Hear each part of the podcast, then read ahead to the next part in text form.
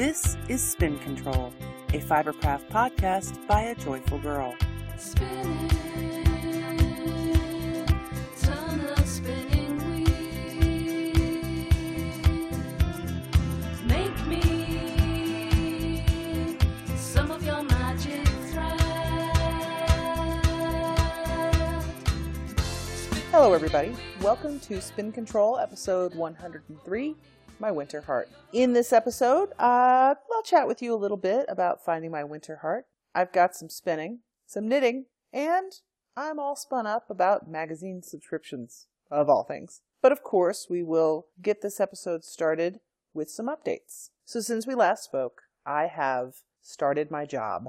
Um, not exactly sure what to say with it because I don't want to sound like a negative Nelly, right? Like I was looking for work for a really long time. I really like my job. What I don't like is someone controlling my hours 40 hours a week, plus, you know, 30 minutes each direction travel to get there. I'm happy to be back to work. It's going to do a lot for me and my family, but it's definitely going to take like a longer transition period than I expected. It's, it's definitely been interesting. I do like the job. I like the people that I work with. I think I'm more than qualified to, you know, do a great job at this. So we will just have to see how this progresses over, you know, the next however long. Okay, so, but that's been a really hard transition. So I figured I would share the fact that I'm back, I like the job, and I'm still struggling a bit with transition. But, uh, and I'm really sure that everyone who works or gets a new job feels exactly the same way. So it's been a little tough. But to everyone who's in a similar situation, I so truly uh, my heart goes out to you because it's definitely not easy to make a big change like that. All right, what else? Thanksgiving came and went. Uh, it was really, really good. We had great food. My uh, the boy did all the cooking. He smoked a turkey for us this year. It was really, really amazing.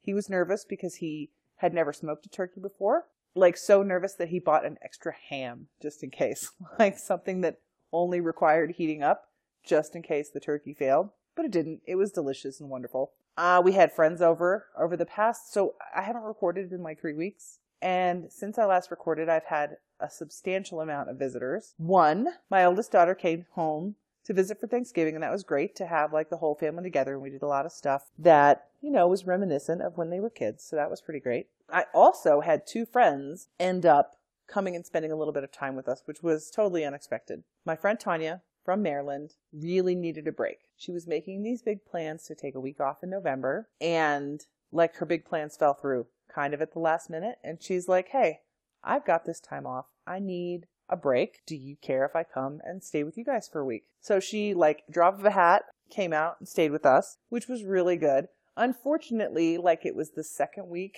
after I started work, so I wasn't able to spend as much time as I would have liked to with her, but it was really good for her because she got like a whole week of quiet time where no one was, you know, vying for her time. You know, no one was pulling her either direction. She just, she what, got to watch crappy TV, hang out in her pajamas and knit. And she really had lost her knitting mojo, but like her first day back, I took her to knit group. She also got to see local yarn store. So like, I think it kind of helped her find her mojo again, which is great. I was really happy to be able to spend that time with her and, you know, help her out that way. And then, here's one for you. Randomly, my friend Jose from Maryland was driving from Maryland to Southern California to drop off a truck for his dad and decided to stop over here for a night, like on his truck. So that was pretty cool. We really enjoyed seeing people we hadn't seen in a while and had a great time. So that's really all I've got in updates. So I guess it's time to get this podcast started.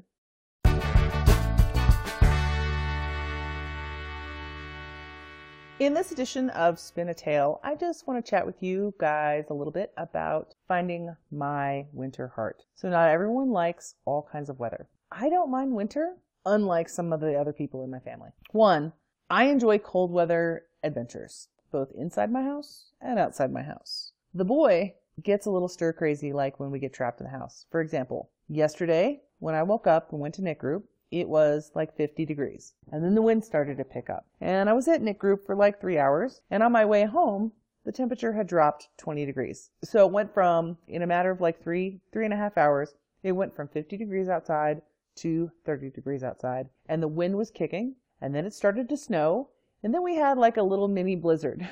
the power went out. We weren't sure if we were going to have heat. And you know what? It didn't bother me at all to be trapped in the house because I have things to do in my house and I love it. So that's cool. And then it's so beautiful out here when everything is blanketed in snow and it makes me very happy. And then we also get to go do fun outdoorsy things like two weekends in a row we went to Breckenridge, Colorado and went snowboarding already. Like the season's kicked off. There's so much more snow up there than there was last year at this time, and it's pretty fantastic, and we enjoy it. So, we really are doing our very best to take advantage of everything that Colorado has to offer, and I, for one, am super happy whether or not we're trapped in the house or we're off gallivanting in the snow. And that's all I've got. And spin a tale.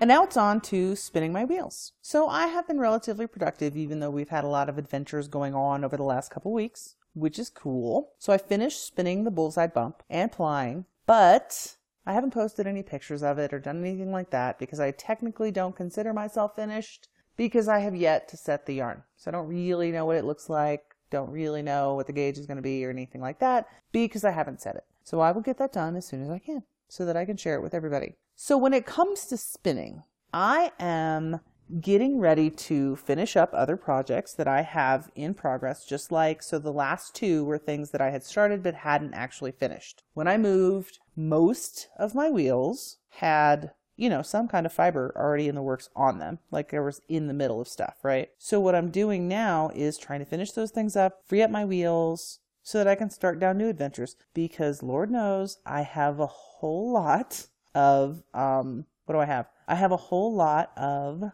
fiber in my stash to spin. That is, you know, just going, hey, we're ready for you to spin us. So get over here. Yeah, so that's kind of where I'm at, right? Okay, so what do I have in the works? The next thing that I plan to take on is some fiber that I got like hmm, four years ago. And I started it almost immediately but then I kind of got distracted and didn't do anything with it. I have four ounces of Olympia fiber from Luna Bud Knits in the colorway TARDIS. So it's blue and white, and it's mostly wool, 60% merino, and uh, 40% bamboo. So that's it's really luxurious and wonderful. And I am spinning that on my mini spinner and totally dig it. But I'm just working my way through the projects to free up the wheels. So that's the next thing I'm moving on to after I, you know, finally got that bump complete and off of bobbins. So what else do I have in the works in terms of spinning? So I've been trying to convince myself that I need to spend 15 minutes a day at least on the dreaded fleece. The dreaded fleece is the first fleece I ever got and I still haven't finished the darn thing and I feel like I never will. You know, we have a very love-hate relationship, but someday it will be a sweater but no time soon. All right. So when I traveled from Maryland to Colorado, I left one of my wheels behind. So that wheel ended up in the safekeeping of my friend Jose, who just drove by. So he hand delivered my Sequoia wheel that had been in Maryland since, well, more than a year, like since last October. And he I asked him, so he drove all that distance with his cousin. And I'm like, well, if your cousin is riding shotgun, where is the wheel sitting? Because, you know, I would have put it in a seat with a seatbelt, right? To keep it safe and keep my eyes on it the entire time it was traveling. Yeah, not so much. So what he did was he wrapped it in like plastic wrap wrapping material and used a bunch of like old paper and stuff like that so he could put it in the bed of its truck and if it moved around it wouldn't get beat up. Unfortunately, he wrapped it a little too tight and he hmm, snapped my flyer, which is so super sad because I've I'm really ready to work on the project that's on that because that, that one is like super luxurious. So I have a bobbin about three quarters of the way full on my Sequoia wheel of this amazing yak and silk that I got at Maryland Sheep and Wool a few years ago. And I would love to be able to work on that project, but I have to wait until my flyer is fixed. So thankfully, he is the son of a carpenter, worked as a carpenter's apprentice for a really, really, really long time. He's now kind of a, well, he does professionally he does a lot of major commercial projects in heating and air conditioning like huge buildings. He's like foreman for that kind of project. But he also does a lot of general contracting knows a lot about wood and supposedly he's already fixed the flyer. He feels confident that his fix will hold. He has faith in his repair. So we will have to see how that goes I real he's nervous about shipping it to me because he's afraid it's going to get broken again. I'm like, dude, just send it. Okay. What I would do is I would get a small box that kind of fitted just about perfectly, and I'd wrap the darn thing in paper towels, pad it with paper towels and um, bubble wrap, and it would be done. I just throw it in a box and throw caution to the wind and send it along. But he's too nervous to do that. So I really want to spin that yak and silk, but I can't really do that until I get my flyer back. So keep your fingers crossed that before the next episode, I actually have that flyer. That'll be cool. Even though that project is like third in line from what I'm doing now. Hmm. So that's what I have in spinning. In knitting. So I finished the sample of my pattern light ash and I started and I'm about halfway through the follow up pattern to that, which is called ash and I'm really enjoying it. So if you recall, I knit light ash out of, I'm looking up the farm name because I can't remember these things. I knit light ash out of Misty Mountain Farm Prime Alpaca DK and that was so super lovely. I used one skein out of the two skeins that I had in my stash, and it was perfect. So it ended up being the perfect size.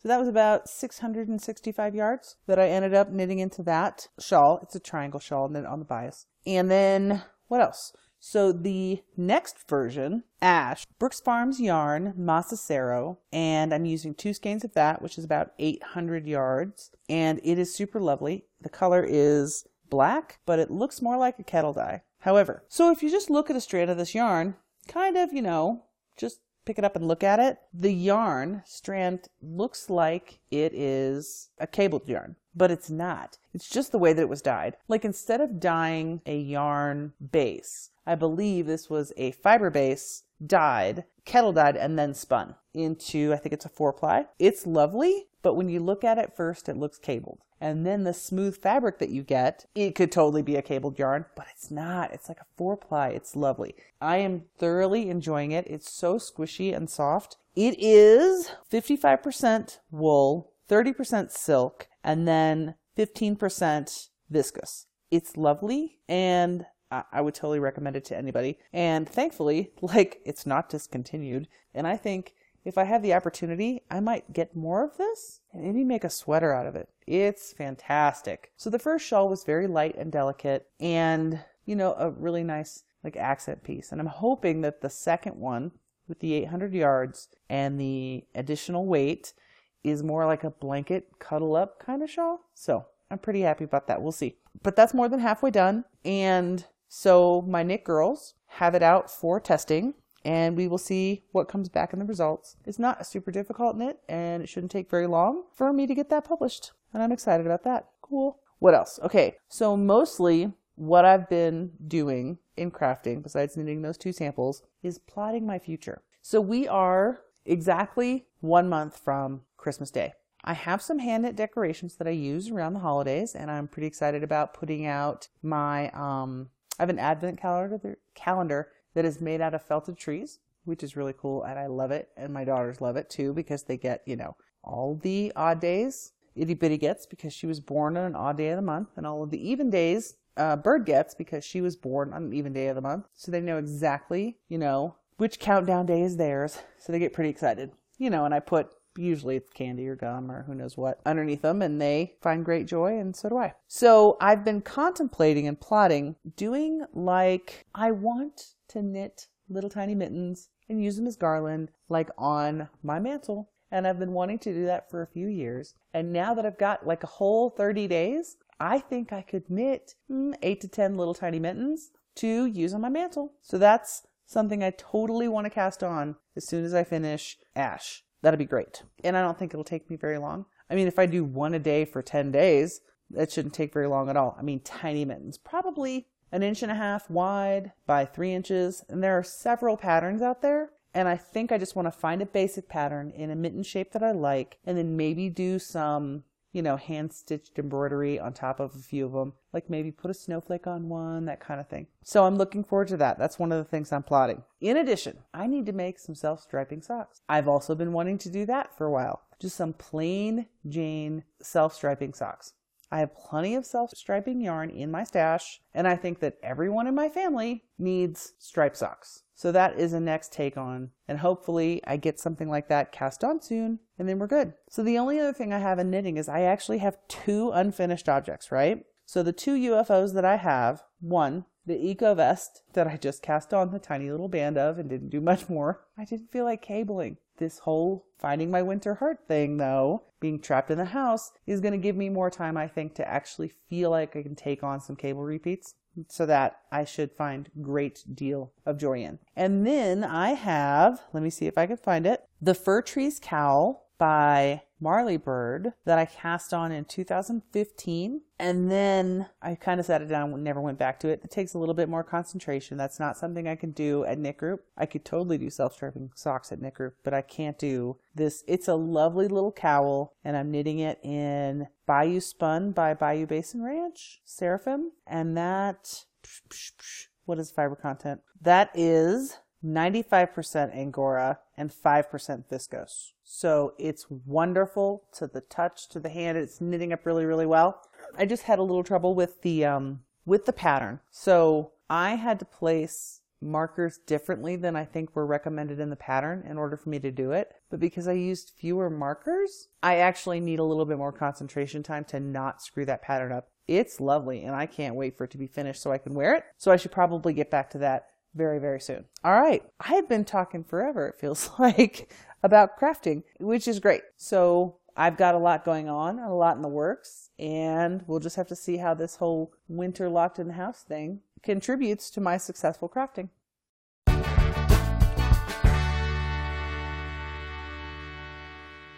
In this episode, I am all spun up about magazine subscription. I know, seems kind of silly for that to be the thing to be, you know, all spun up about. However, before we moved and left Maryland, I let all of my magazine subscriptions lapse because I knew I'd be moving. And I know that the United States Postal Service and usually magazine owners do a really horrible job of subscribing or changing your address on a magazine subscription. I decided to let them lapse and then start over when we moved out here. However, I felt way too guilty to subscribe to magazines. But now that I have a big girl job, I have no mom guilt about spending a little bit of money on magazine subscriptions. Of course, I'm still cheap and I'm going to try to find the best deal possible on some of these. We'll see how it goes. But I have three mainstay magazines that I typically subscribe to. I've subscribed to a greater deal over the years, but these three I seem to, you know, really have been happy with over the years. One, I like Interweave's Knit Scene. Two, I like Interweave Spinoff. And three, I have always wanted to subscribe to Ply Magazine, but I don't know why I never have. And then there's a fourth magazine that I probably will never ever subscribe to, but I totally love, and that is Knitters Magazine from Europe. Love it. It's so beautiful, but I've never knit a single thing out of it, and I've bought a million, million of them at bookstores, but I just can't do it. But I do typically use like an online reader app to get access to those that I won't subscribe to. But I'm really excited about starting subscriptions again. I know, that's silly. And if anyone else has like some new magazine and I may not be aware of or has tried something that I'm not familiar with that they think would be a great subscription to try or at least a magazine to pick up and take a flip through, let me know. I would love to hear about it. And that's what has me all spun up.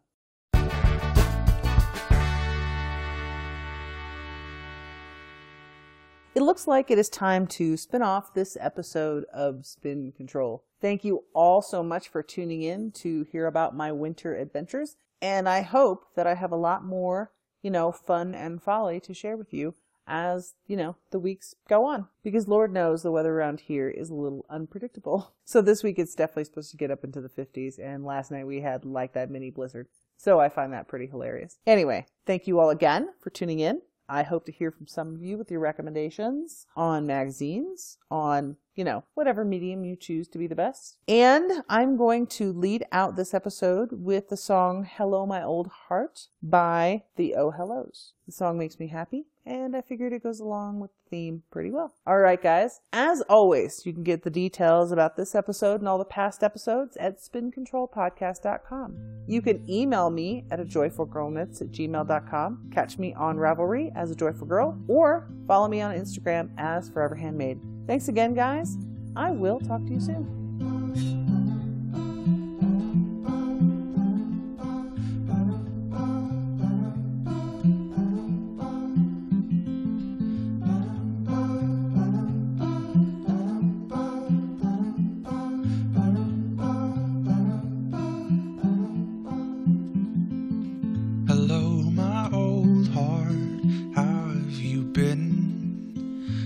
You still there inside my chest? I've been so worried, you've been so still, barely beating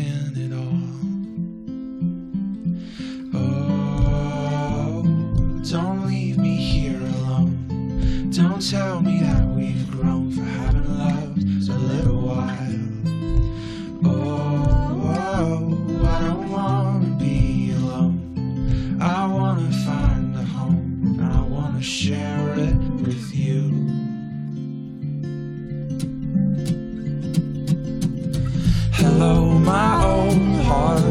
It's been so long since I've given you away. Every day I add another stone to the walls I built around you to keep you safe.